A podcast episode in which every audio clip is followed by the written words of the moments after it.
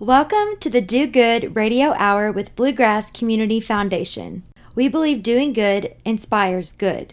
It's the gift that keeps on giving. The intention behind this show is to encourage you by sharing the undeniable good happening within our community. One of the ways we plan to do that is by sharing the stories of nonprofit organizations across the region who are creating more generous, vibrant, and engaged communities. Tune into the Do Good Radio Hour every Monday at 2 p.m. to hear about the good that is the heartbeat of our community and how you can get more involved. Welcome, listeners. My name is Kaiten, and I am part of the communications team here at BGCF. First and foremost, Happy New Year. We have good things planned for 2021. So please continue to follow along with us on our social media to see all the positive stuff happening here in Lexington. What a blessing to live in a community such as ours. And I know we are all craving for better things this year, and there's no better place to start with that than this podcast and learning how to get more involved in philanthropy. So let's get right into it. We have three awesome interviews with three amazing nonprofits this week. We have Arbor Youth Services, Central Kentucky Youth Orchestras, and Josephine Sculpture Park.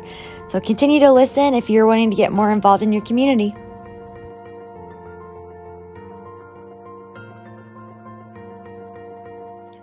Imagine a community where every child and youth has a stable home. That's the goal of Arbor Youth Services. Let's learn more about it from Andrew Shade, the Development Director. Hello, Andrew. How are you? Hey, I'm doing very well. Thanks for having me on. I'm excited to learn more about you, but first, I want to know what led you to Arbor Youth Services. Um, you know, I've been in nonprofit work for oh goodness, a lot of years. I got to do math. I don't know, 17 years or so. And um, I started in nonprofit here in Lexington, working with uh, kids, at-risk kids, and uh, moved away for many years. Lived in Ohio and Oregon, and came back and found my way right back to where I started, working with kids right here in Central Kentucky and that's where my heart always was. So it really worked out for me. I love it. And the mission of Arbor Youth Services is very bold. So share it with us and how it is played out in your programming. Yeah, so basically, we're just making sure that every youth out there has a safe and stable home, um, whatever that wherever that may be. Uh, so we work with kids uh, as young as newborns through age 17. We provide uh, care and shelter for them. Uh, these kids come to us because they've been pulled from their house uh, due to abuse or neglect, abandonment. Uh, they could be between foster care stays and need a temporary spot to stay. Uh, we've had parents who were evicted, became homeless, and were living in their cars or in a barn, and we take the kids so that that's not the case for them while that parent uh, gets back on their feet again. We work with the families as well to kind of help make those next steps as smooth and safe as possible. Um, and we don't let a child leave our care until we know that then their next stop is safe and healthy and uh, that, that's a big deal. We also work with homeless 18 to 24 year olds, which are still considered youth, um, but they don't necessarily live on our site with us, but they can stop in and cook food, uh, wash their clothes, take a shower because most of these youth are homeless, living uh, in tents or abandoned buildings a variety of places like that. And uh, so we kind of serve as this this stop in spot, an outreach center where they can come in and, and get help with some of the, the basics. We'll give them food and toiletries, and we'll work with them one on one to help get them out of homelessness and into housing. Uh, so we could oh, come into apartments or help them find jobs and become self sustaining. Uh, every every story is just a little bit different, uh, but we want to make sure that at least here in Central Kentucky, there are no homeless kids on the street. Where are your shelters located or your building or your headquarters? Yeah, so we have three buildings, well, three houses basically. Two of them are side by side. They're not too far from Rupp Arena. That's where our little kids will stay with us. Uh, the babies through age 17. That could be one night. It could be two months. Every story is different. And right next door to that is our outreach center. That's where 18 to 24 year olds who are homeless can stop in for for a little bit of help. And we have another house, uh, a six unit uh, facility uh, kind of in the Bryan Station area where we house six uh, formerly homeless youth. Um, and uh, that's kind of a permanent housing situation where we work with them during that time to make sure they have a job, they have a budget. Um, and it's kind of like a, this great spot where they get to learn like what it is to be an adult, especially when a lot of these youth don't have access or support from families. Um, so a lot of these basics like how do I pay my electric bill, and you know, uh, how do I buy groceries on this this budget. Uh, so our staff works with them uh, over over time that they're with us, staying there, uh, to make sure that they get to get a little help, a little coaching along the way. So, when youth enter your shelter, what is the process in providing a safe and supportive environment? Mm-hmm. So, basically, we really want to run our facilities like a house. Um, if anyone ever gets to tour our facilities, which we love doing, um, you will say it look does look like a house. There's a living room, there's a TV, there's some board games, books, and toys, and uh, we try to make sure that um, right off the bat that, that that kids know that we are a safe place to be. They may be coming from a very dangerous place. Um, but it's so it's important for them to know that right away our staff is caring, loving, compassionate, um, patient, and so they get to uh, have a, schedule just like most homes would. You know, wake up time, breakfast, brush your teeth, get ready for school. We drive them to and from their home school. Um, we have activity time, and we try to do a recreational like therapy, which is just get out and have some fun. We may take them to an arcade or out to a pizza place ice skating, these sort of things, just to kind of get them out of the house, try to get their their minds off of what's going on in their real world. And we also do um, group meetings where the youth get to talk about what's going on in their life and uh, uh, how things have been. And then we work with them, the youth themselves, uh, and the family, and potentially um, police officers or lawyers or our uh, uh, Kentucky's uh, Child Protective Services based on each situation. We get to be that middle ground for everyone to come meet, figure out what's going on, and then decide where the kid is going to go next. So, Arbor Youth Services is Central Kentucky's only safe place designated emergency shelter. Is that correct? Mm-hmm. I think I saw that, that on your website. Yep, you're right. Yeah, we're basically, if, if you've ever driven around town, you see the bright yellow safe place signs on buildings, grocery stores wherever. Um, we're the central hub for all of those. Meaning, if a youth were to go into any of those facilities and say, "Hey, I'm in danger. I need help, or something's wrong," um, that facility, their staff are all trained. Um, that's a requirement to be a safe place. They're trained. They call us. Our staff goes out and assesses assesses the situation and um, potentially brings that youth back to our shelter if need be. Um, but it's important for us to let kids all over know we speak in schools and that sort of thing, letting them know what a safe place is. Um, and it happens. Uh, we've had a librarian, uh, a library in Jessamine County, call and say, I have a kid sleeping on the stairs. We're a safe place. So I knew to call you. So we were able to go and help that kid. Um, we had uh, not too long ago, um, believe he was about nine years old just rode into our shelter, which has a safe place sign outside. And he said, um, I feel I'm in danger at home. And so we were starting to kind of investigate that story, see what was going on. And it wasn't but a few hours later, the police showed up and brought in his sister because he was telling the truth. His home was a dangerous place. So they pulled his sister out as well. Um, and, and we were that safe holding, holding spot, that, that safe house uh, for, for those siblings while we figured out, figured out that situation. Wow. And oh, one thing that most people don't know is all the LexTrans buses are safe places. So if a kid were to find a bus that pulls up, they can run out to that bus, tell the driver I'm in danger, and that that bus immediately shuts down and becomes a safe place. So that's kind of cool. Wow, what an asset yeah. to our community. Yeah. So, in your opinion, you might have already answered this, but you might have a different answer. What is the most important thing Arbor Youth Services contributes to our community? Um, I mean, I think just ensuring that kids always have a safe environment. And, you know, a lot of people think, oh man, bad parents are abusing their kids. They go to Arbor Youth. But that's, that is true, but that's not always the case. Sometimes it is parents that are down on their luck. We had a mom um, who came from another county. We never turn away kids based on where they're from. Um, but she had come into Lexington from another county. She was fleeing domestic violence. She was in danger. Her whole family was in danger, her and her child and she got to Lexington and then she had a medical emergency and had to go into the hospital. So she here she is in a city where she doesn't know anybody. She's trying to get away to be safe, which you know a woman should. Um, and then and she's this kid and she's in the hospital. So we took we took care of the child while she was um, uh, getting better and uh, and worked with her and other nonprofits in the area. That's one of the best things that I love about nonprofit Lexington is uh, everyone is a team player. There's no egos when it comes to nonprofits around here, and that is what is best for Central Kentuckians that need our help. So um, we do phone calls and cell phone to cell phone staff members. Hey, I've got this. I know that you have this item that they would need, and, and we just work back and forth. It's fantastic. So, obviously, the times we are living in are uncertain, and nonprofits have had to learn how to adapt and make some changes. So, I'm sure you have experienced this at Arbor Youth. But so now more than ever is the perfect time for people to give. Why should our listeners give to you all? Yeah, I mean, this has been such a year, such a scary year uh, for the entire planet, but certainly for us nonprofits. I, I understand this is a tough year on everyone.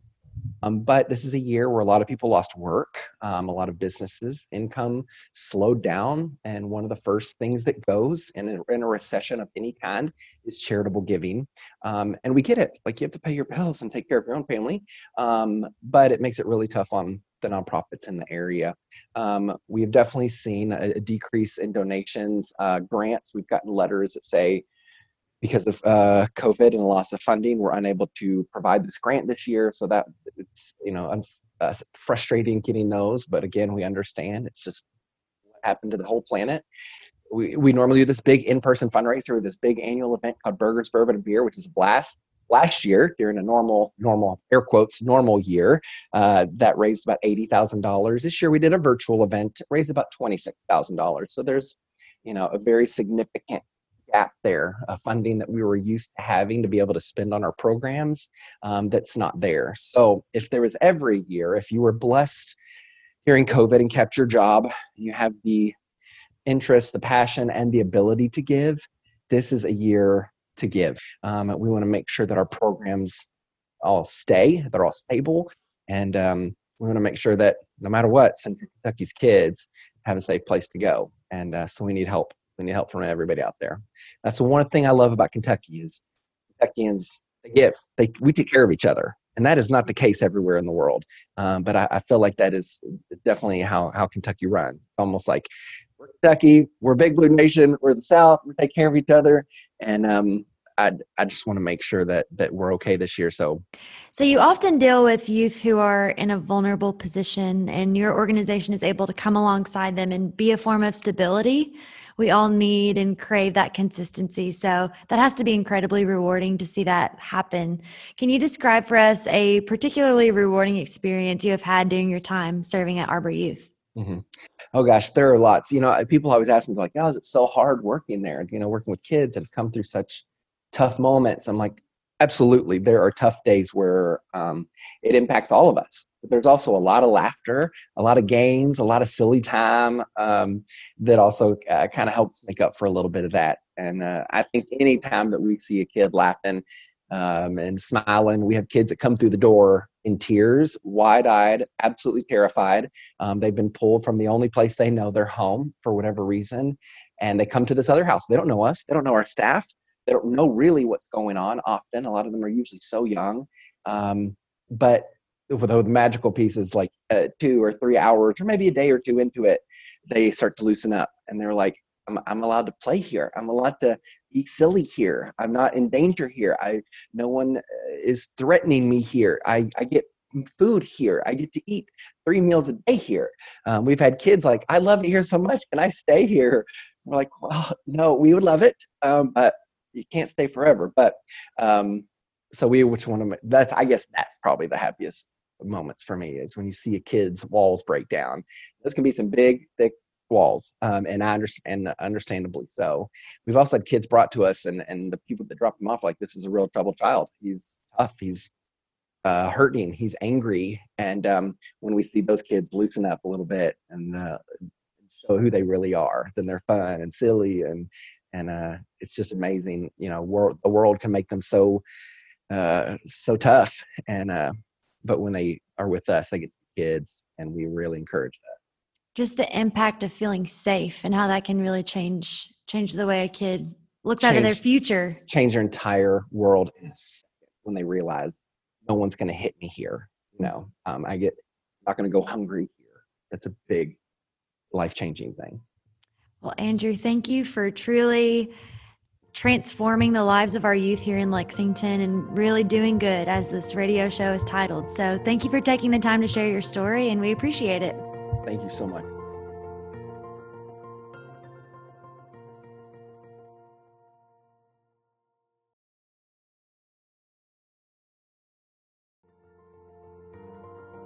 Welcome back to Radio Lex, the voice of the people. Please help me give a warm welcome to our next guest, Amelia Gretsch, Executive Director of the Central Kentucky Youth Orchestras. Hello, Amelia. Hi, Kaiten. Thanks for having me today. Yes, welcome to the Do Good Radio Hour. We tell stories on here, so we're excited to hear your story. But before we get into the nitty gritty of that, let's learn more about you and what led you to Central Kentucky Youth Orchestras. That's a mouthful, and how you got involved. Yeah, absolutely. Um, we can call it CKYO for brevity if that's easier. That's how most people know us in the community. Okay, good. So, um, yeah, I've actually been with CKYO since 2012. Um, I first came as a general manager where I did that position for five years and then transitioned to the executive director after that. Um, we've had two music directors in my time here, so sort of transitioning from general manager, which was more operations and less sort of board and executive HR, finance, that kind of thing. Um, it transitioned when we swapped music directors basically and had to go through a search. Um, so I sort of seen the organization very closely in lots of different ways for the last eight years, almost nine years.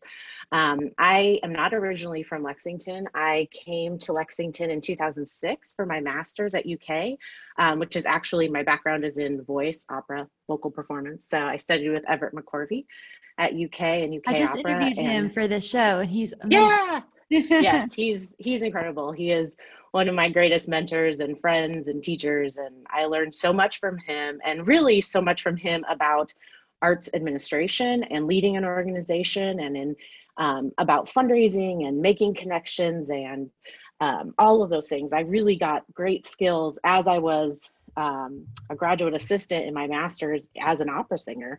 Um, I got to sit on the Opera Lex board when I was a, as a student. And so I got to kind of see how it worked to be um, a part of a nonprofit board, um, those kinds of things. And then just working with him as a student, you know, just kind of seeing how he interacted with the community. And uh, so I've been here in Lexington since 2006. I'm originally from Des Moines, Iowa, um, and have been here basically ever since.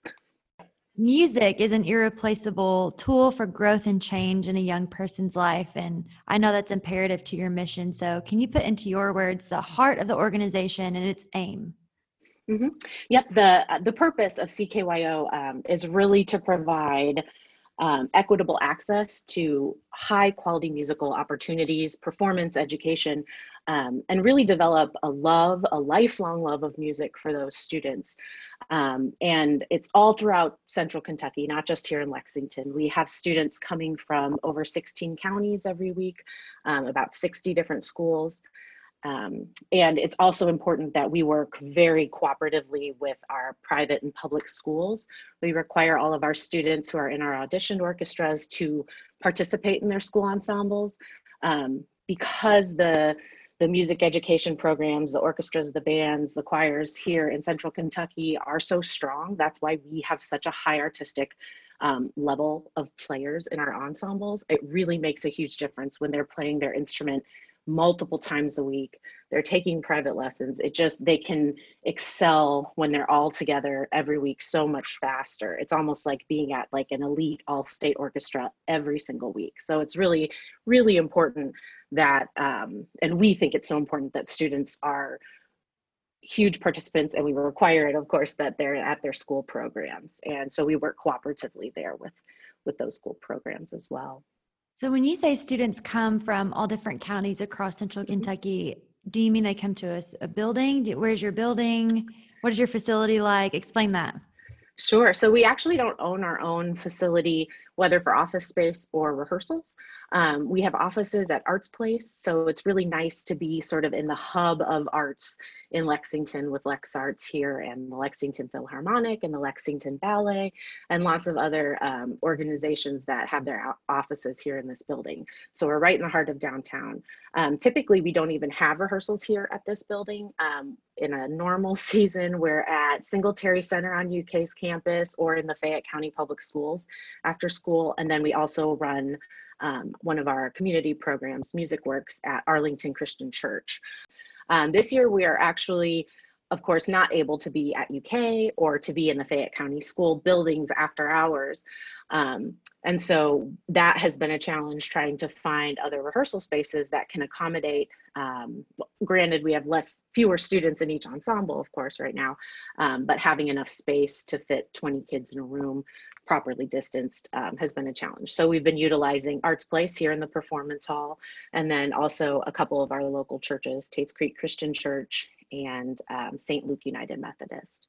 Can you describe these ensembles a little bit? Is it just as a music lover? My father was a band director growing up, so is it just oh, strictly strings or is there brass? What's in your ensemble? Yeah, so in a typical year, sort of our traditional layout of ensembles, we have seven ensembles that are audition based um, and tuition based. Um, and so those ensembles, um, we have three full symphonic orchestras. So all strings, brass, winds, and percussion, sometimes harp and piano if we can and find a harpist. Um, and then we have a preparatory string ensemble, which is just strings for some of our um, students who have never played in any type of an ensemble before. Maybe they've just taken lessons um, or they're just starting out, but it gets them to learn how to play together and listen. Um, and then we also do um, a jazz band program. We have two big band jazz bands or jazz orchestras that we run and a percussion ensemble. So we kind of cover a lot of bases there. We have about 350 or so kids that participate in those groups in a typical season.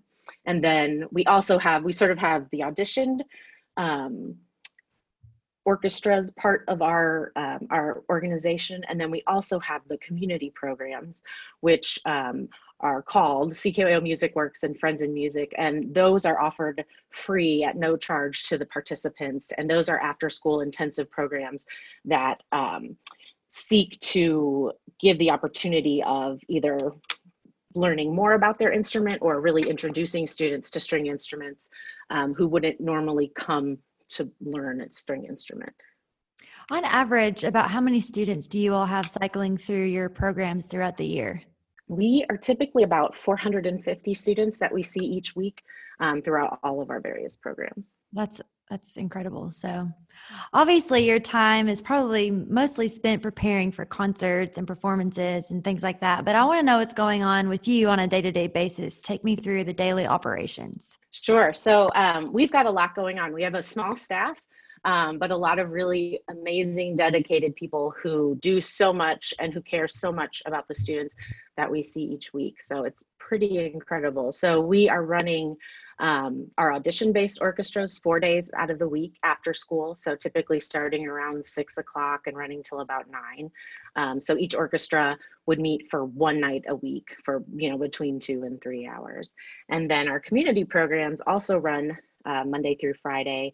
Our Music Works program runs four days a week after school for all of those students um, for about two and a half hours a day. So those kids are getting almost 400 hours a year uh, musical education that's provided at no cost to their families, which is just incredible. And they really learn so much so quickly. And those kids come to us with typically no previous musical instruction at all. So they're starting in maybe second grade, third grade, elementary school ages, have never even held an instrument before, a string instrument before at least, and um, really start at the basics. And together as a community, they learn um, all about how to learn their instruments together and and then on weekends again a lot of what we do while we are always preparing for performances you know more of what we do is about you know the the quality of the time is spent in rehearsal and how to rehearse and how to listen to each other and how to come together as an ensemble um, more than really focusing on that end performance which is mm. in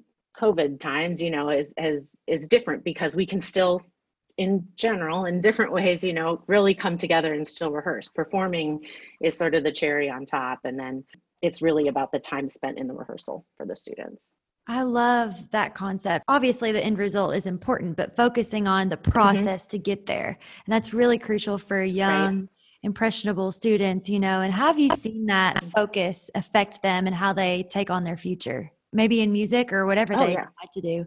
Yeah, absolutely. I mean, that's one of the thing, things that I think is so rewarding about getting to know all these kids each year is seeing all the amazing things they do. These are not, I mean, these kids are excellent world class musicians, especially in our top level orchestras. I mean, they are playing at a level that they absolutely can walk into any college orchestra and you know fit right in. They're playing that type of repertoire that you hear in professional orchestras and in college orchestras. That's phenomenal. But also they're all just brilliant students.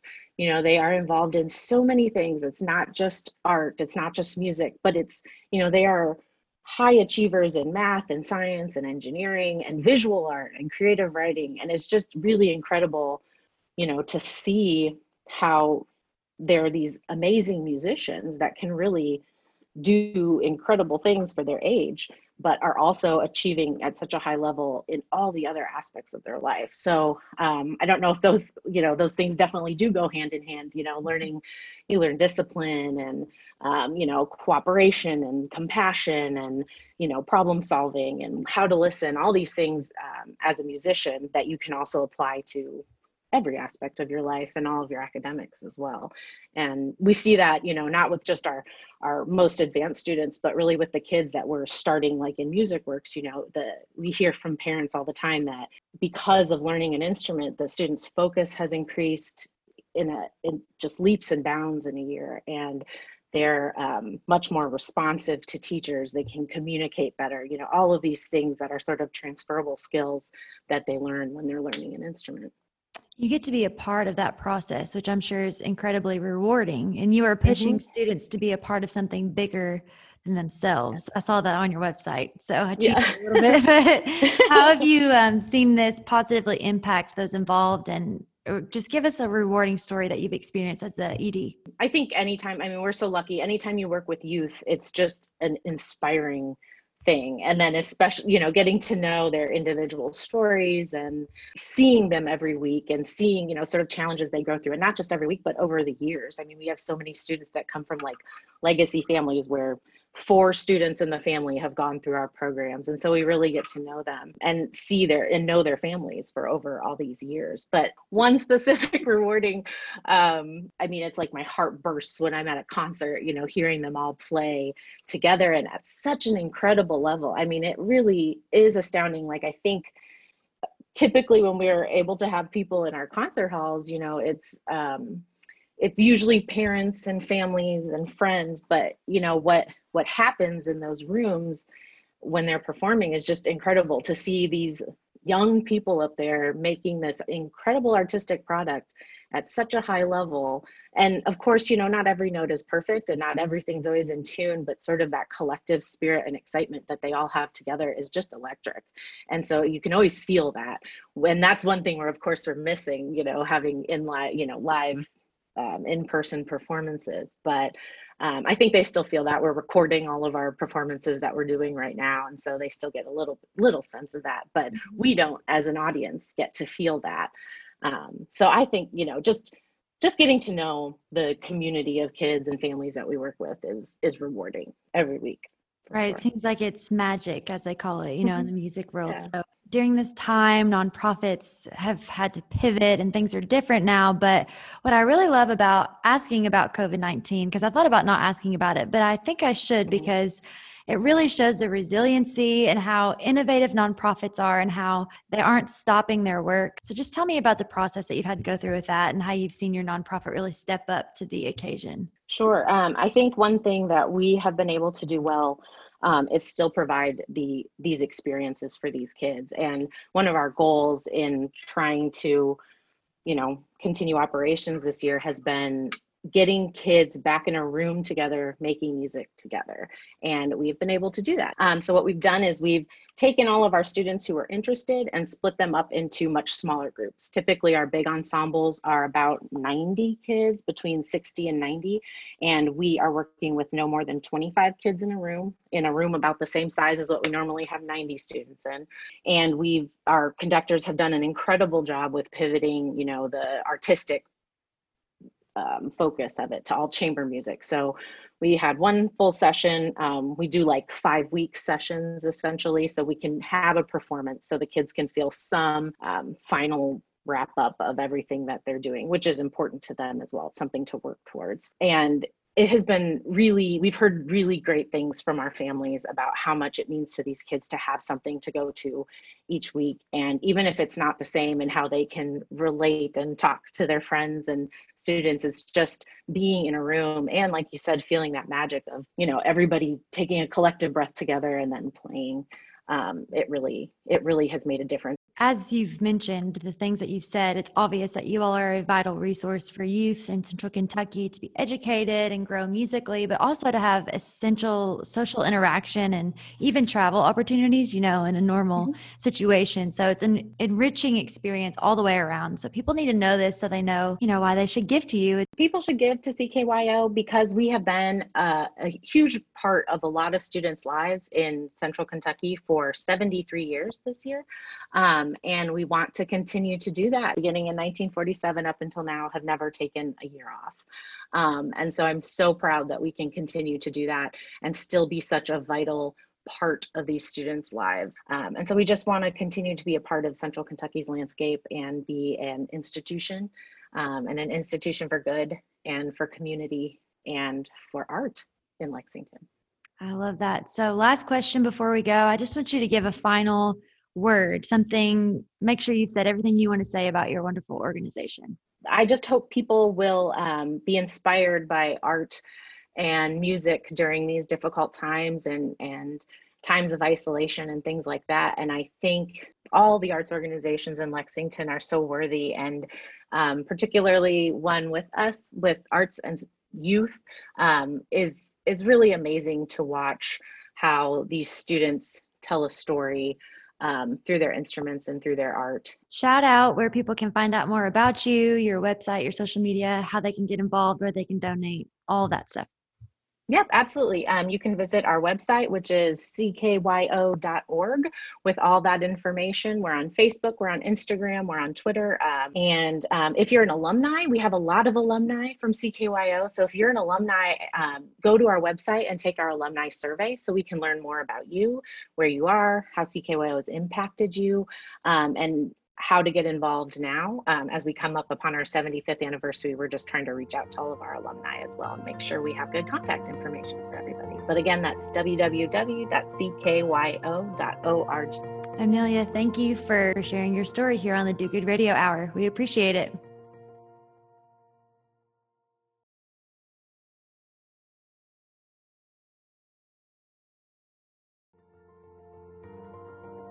Arts are truly for everyone, especially those at Josephine Sculpture Park in Frankfort, Kentucky. Let's hear more about it from Melanie Van Houten, the founder. Welcome, Melanie. Ah, thank you so much for having me. Yeah, thank you for joining us today. So let's jump right in here and learn more about what led you to creating the Josephine Sculpture Park. Well, I grew up here on this property, which is in Frankfort. If people don't know, we're just a couple miles off of I 64. So, really very centrally located. But this originally was a 100 acre tobacco farm that was my grandparents' farm.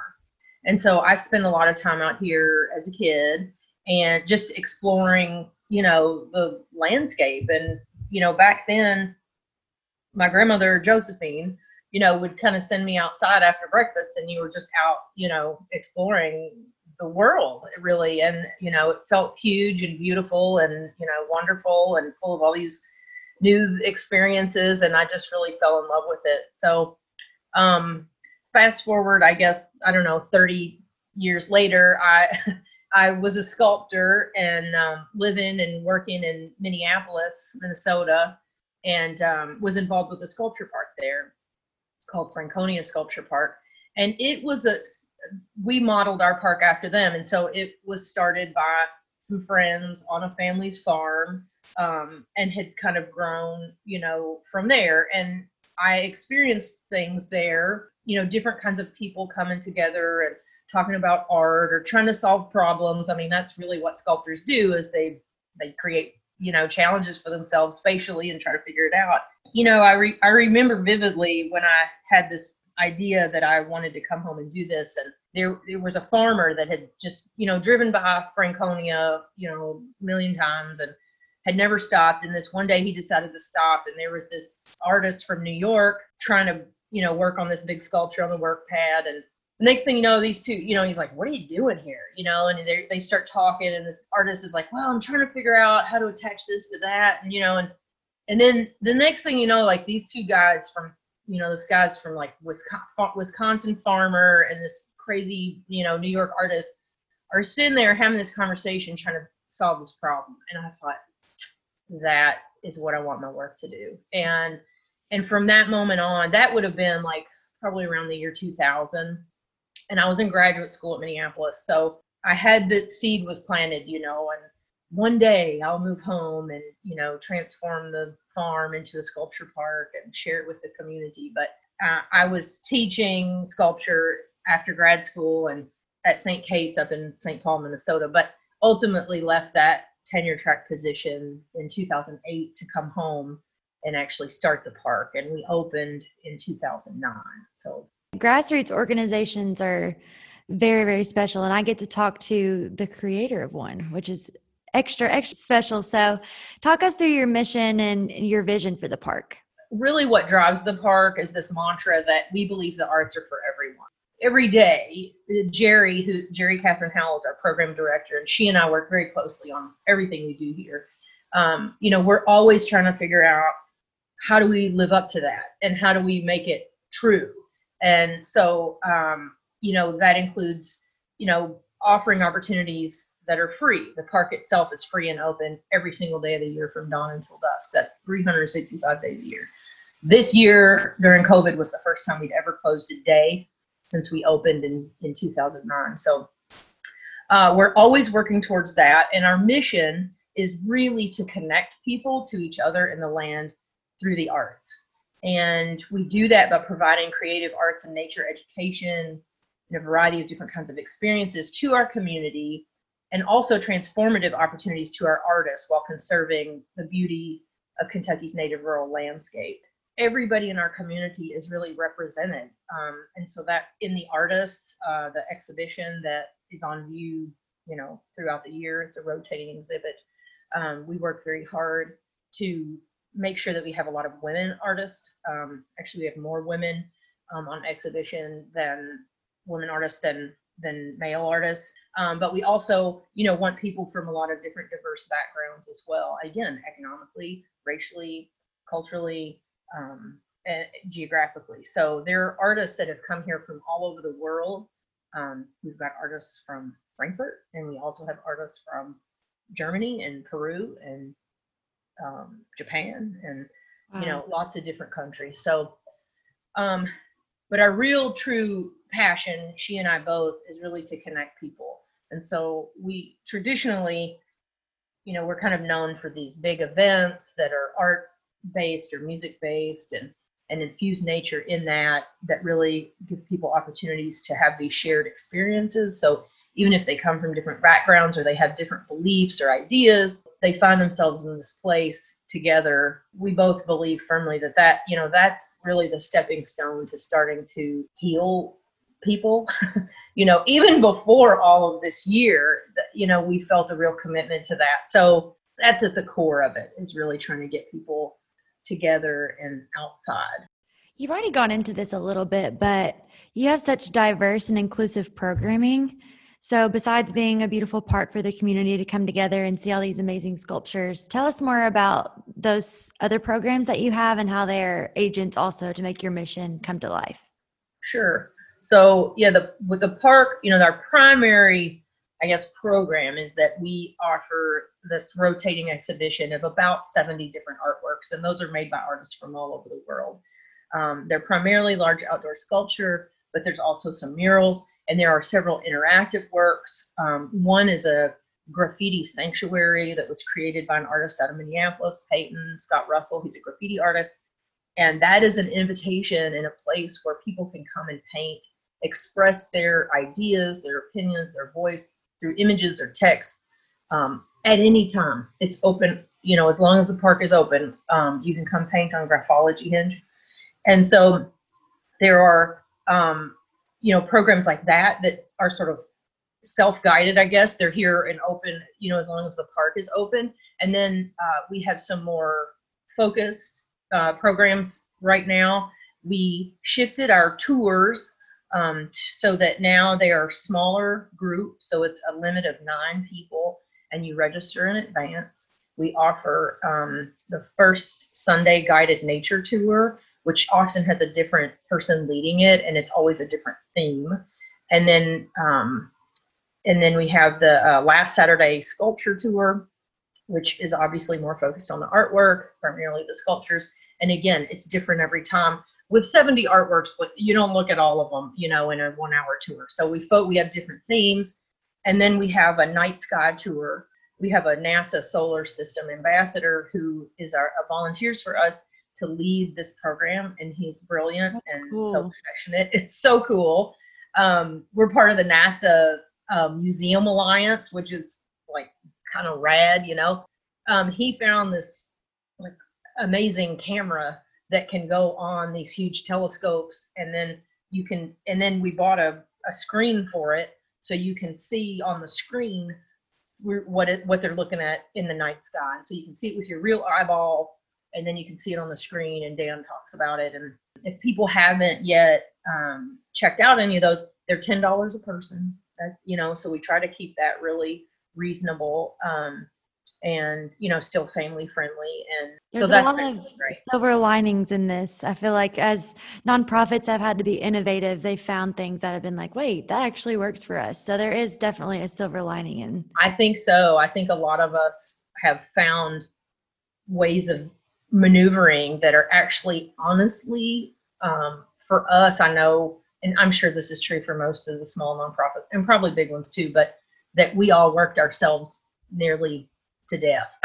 you know, before. And now we've had to set these certain limits um, because of COVID. And and in doing that, it's kind of created a little more balance in our lives, which is bizarre. But you know, we have found like, wow, that's actually much more healthy for us. And and it's a better experience for the visitors too. And you know i think so many of us are so driven and passionate that we just work work work work work. And mm-hmm. you know it's it's kind of a gift to have been able to to kind of be forced to step back and look at things differently and and try a new way. And for us it's been really good um, for the park and i think like as i said for the visitors too and certainly for us which is good long term I love this idea of beautiful things crafted by human hands amidst the organic beauty of nature. And I know that's maybe a common theme for you all. So describe that juxtaposition.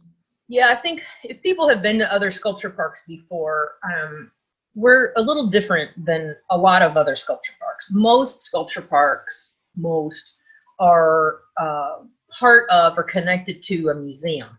Um, and so the goal of the museum, their mission most of the time, is to conserve artworks. And so you can't touch them, obviously, because that will damage them over time. And um, and they're permanent and and they're placed in the landscape most of the time in a way that is sort of dominant.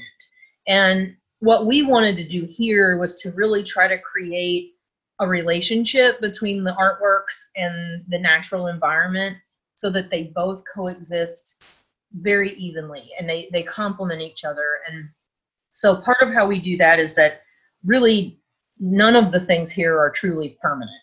We don't we don't purchase works. We're not um, installing them for permanent exhibition so that the so that it rotates and we can you know we can feature new artists give other artists opportunities to make work and the you know the um, visitors opportunity to see new work.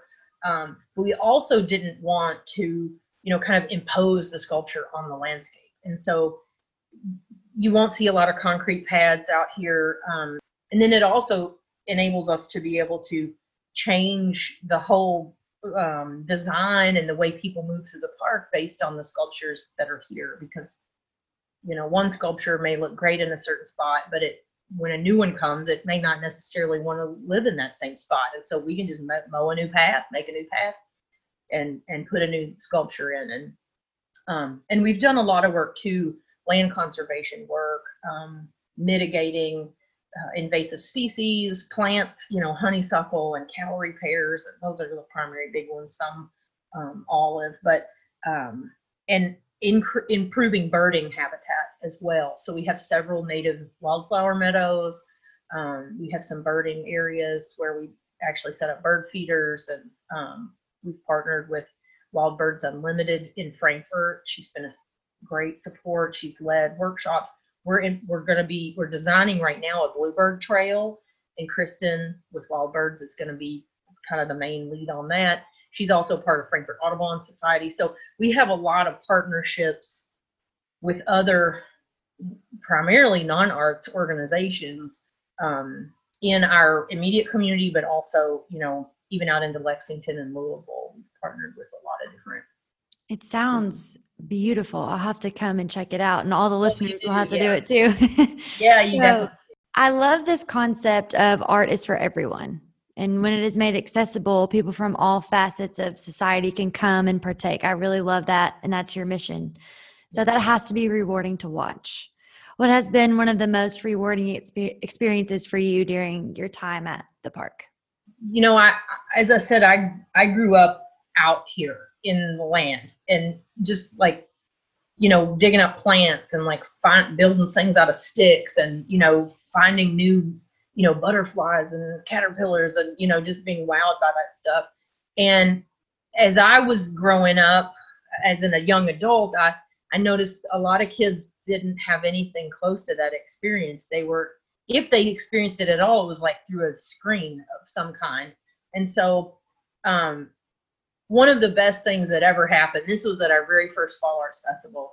And i saw my nephew i'm gonna try not to cry but i saw my nephew who was probably at that time he was about 10 and he you know was used to being on his phone and his games and stuff. And i saw him just flat out running across the field to the next sculpture.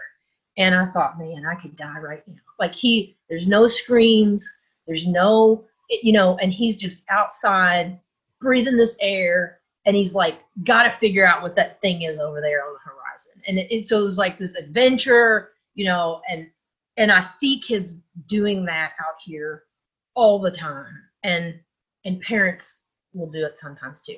Probably a really close second is but to be able to support kind of an emerging or mid-career artist to help facilitate them build something that they dreamed of that nobody else would give them the funding to do because they've never done it before.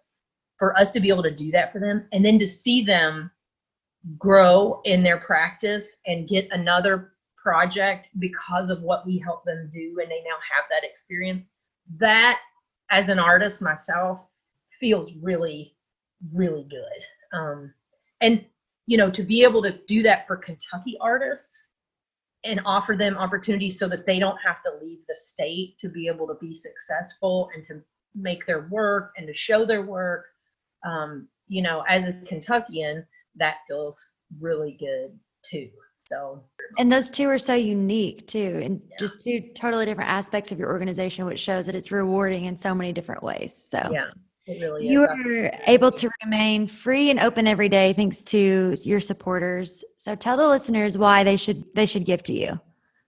Well, you know, um, I think we're really unique in that, as you said, you know, nobody, there's no other sculpture park in the state of Kentucky. And we offer 30 acres of art and nature to families 365 days a year from dawn until dusk for free. So people can come here any day, you know, and and experience what we have to offer. And it may be that it's their kid's birthday party, or it may be that they're just having a really crummy day at work and they need to step outside a little bit and have some space to themselves and breathe in the fresh air, you know, and just sit among the trees and watch some sculpture and birds, you know.